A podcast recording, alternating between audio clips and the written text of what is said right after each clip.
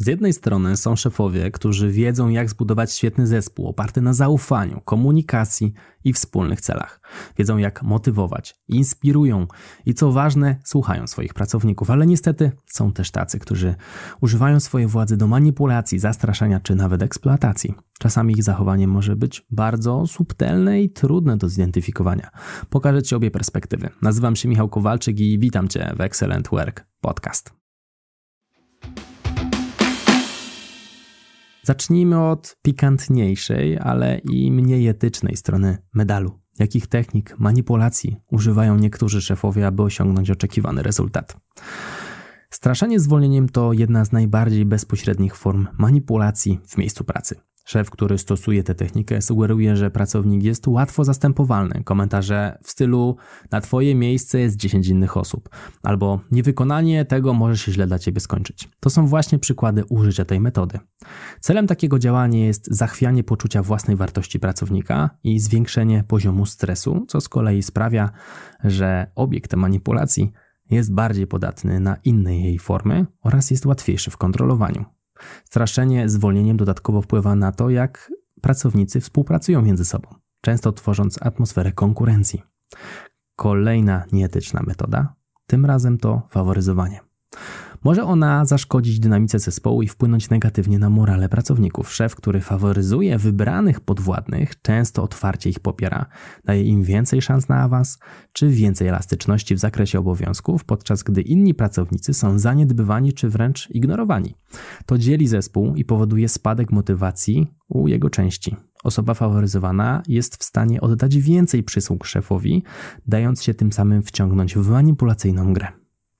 Kolejny punkt to negowanie lub bagatelizowanie osiągnięć pracowników.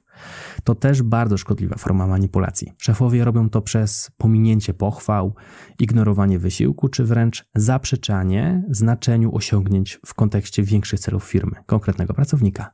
Dlaczego to takie destruktywne? Takie zachowanie podważa pewność siebie pracownika, no a takim pracownikiem znów łatwiej sterować. Jeśli ciężko pracujesz i Twoje osiągnięcia są ignorowane lub bagatelizowane, zaczynasz wątpić w swoje umiejętności. To z kolei wpływa na poczucie Twojej wartości, motywację i chęć do dalszego rozwoju. Jeśli szefowi zależy, żebyś się nigdzie nie wybierał, może hamować nasz rozwój na wszelki sposób, w tym właśnie na taki. Kolejna przesadne obciążenie pracą. To forma manipulacji, która może być początkowo trudna do zauważenia. Zwykle zaczyna się niewinnie. Dodatkowe zadanie tutaj, kilka godzin nadliczbowych tam. Jednak z czasem obciążenie rośnie, a szef systematycznie zwiększa zakres obowiązków pracownika, nie zmieniając przy tym pensji. To trochę jak z gotowaniem żaby. Nie wrzucają nas do wrzątku, wkładają do garnka i podgrzewają wodę. Szef, który używa tej metody, patrzy krótkowzrocznie. Skutki takiego działania są liczne i dotykają zarówno pracownika, jak i cały zespół. Po pierwsze, przeciążony pracownik jest pod dużym stresem i ryzykuje wypalenie zawodowe. Jego zdrowie, zarówno fizyczne, jak i psychiczne, może być zagrożone. Po drugie, taka sytuacja wpływa negatywnie na efektywność i jakość wykonywanej pracy. Pracownik nie ma ani czasu, ani energii, żeby się skupić na każdym zadaniu, co ostatecznie wpływa na wynik całego zespołu. Idźmy dalej taka wisienka na torcie. Zastraszanie i mobbing w miejscu pracy to jedne z najbardziej nieetycznych form manipulacji.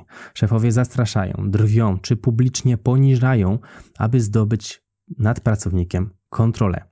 Mogą to robić w różny sposób, od krzykliwych, agresywnych komentarzy po subtelne uwagi mające na celu poniżenie czy zdestabilizowanie pewności siebie pracownika.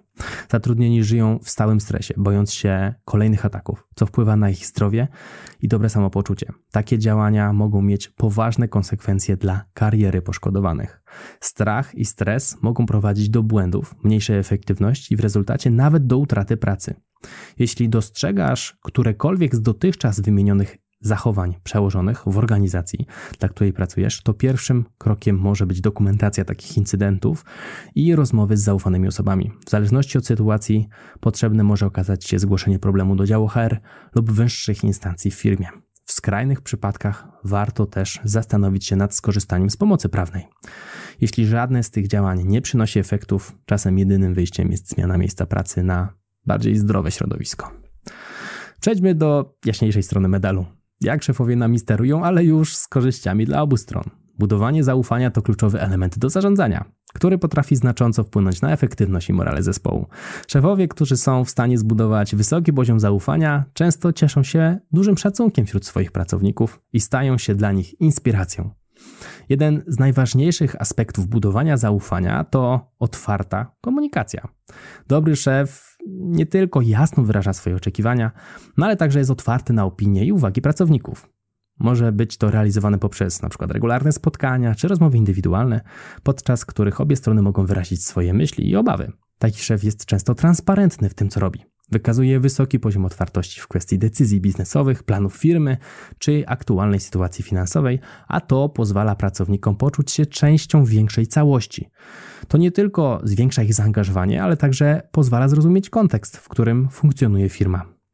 Konsekwencja w działaniu to jest kolejny aspekt budowania zaufania. Szef, który jest konsekwentny w swoich decyzjach i w sposobie traktowania pracowników, zyskuje ich zaufanie znacznie szybciej. Ludzie cenią sobie jego przewidywalność.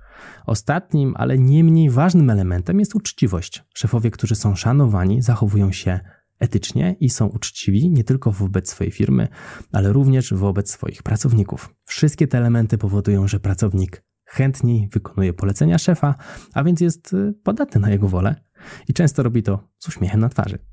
Idźmy dalej. Delegowanie i upoważnienie to dwie potężne metody zarządzania, które mają realny wpływ na zespół. Dobrzy szefowie rozumieją, że nie mogą zrobić wszystkiego sami i że kluczem do sukcesu jest wykorzystywanie różnych talentów oraz umiejętności w swoim zespole. Delegowanie pozwala pracownikom poczuć, że są ważną częścią zespołu, daje im okazję do wykazania się, rozwinięcia umiejętności i zdobywania nowych doświadczeń. Jest to także doskonała okazja do nauczenia się nowych rzeczy i do wykazania inicjatywy. Upoważnienie idzie o krok dalej. To nie tylko przekazanie zadania, ale również udzielenie autonomii w podejmowaniu decyzji związanych z zadaniem. Oznacza to, że pracownicy mają swobodę w wyborze sposobu realizacji zadania, co może znacząco zwiększyć ich zaangażowanie i poczucie własnej wartości. A to znów sprowadza nas do miejsca, w którym wykonujemy wolę szefa z uśmiechem na twarzy.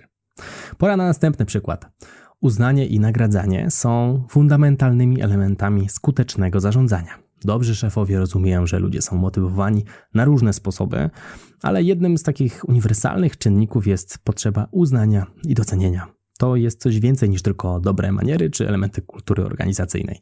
To konkretna metoda na zwiększenie produktywności i zaangażowania w zespole. Uznawanie może przyjmować różne formy. Od prostego dobra robota, po oficjalne ceremonie wręczania nagród czy premii finansowych.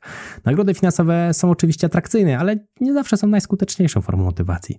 Często równie ważne są niematerialne formy uznania, jak np. możliwość udziału w interesującym projekcie, dodatkowe dni wolne czy elastyczne godziny pracy.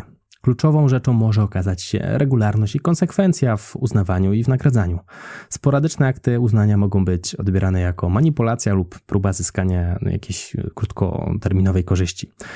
Natomiast systematyczne docenianie pracowników buduje atmosferę zaufania i szacunku, co pozytywnie wpływa na ogólną kulturę w organizacji. Pamiętajmy też o autentyczności. Puste słowa czy niewłaściwie dobrana forma nagrody mogą sprawić więcej szkody niż pożytku. Podsumujmy. Jeśli przyglądniemy się obu koszykom sposobów osiągania celów przez szefów, pierwszy jest wręcz oburzający. Drugi wydaje się być co najmniej wspaniały. Zróbmy krok do tyłu i spójrzmy na to jeszcze raz. Cele w jednym i drugim przypadku zostają osiągnięte. Różnicę stanowi droga. Możesz wykonywać pracę ze łzami w oczach albo z uśmiechem na twarzy. Jeśli jesteś szefem i słuchasz tego podcastu, możesz potraktować go jako szansę na zrobienie sobie takiego rachunku sumienia. Super, jeśli używasz tylko metod z drugiego koszyka. Jeśli jesteś zaś podwładnym, wierzę, że będziesz przykładać większą uwagę do metod, które stosuje Twój przełożony i gdy będzie taka potrzeba, zareagujesz stosownie. Tymczasem, jeśli chcesz nauczyć się obsługi programu Excel, wejdź na naukaexcela.pl, link w opisie, zrób bezpłatny test i zobacz do jakiego kursu Cię dopisał. A jeśli podobał Ci ten odcinek, wyślij go proszę do jednej osoby. Nazywam się Michał Kowalczyk. To był Excellent Work Podcast. Do zobaczenia lub do usłyszenia w kolejnym odcinku. Trzymaj się, hej!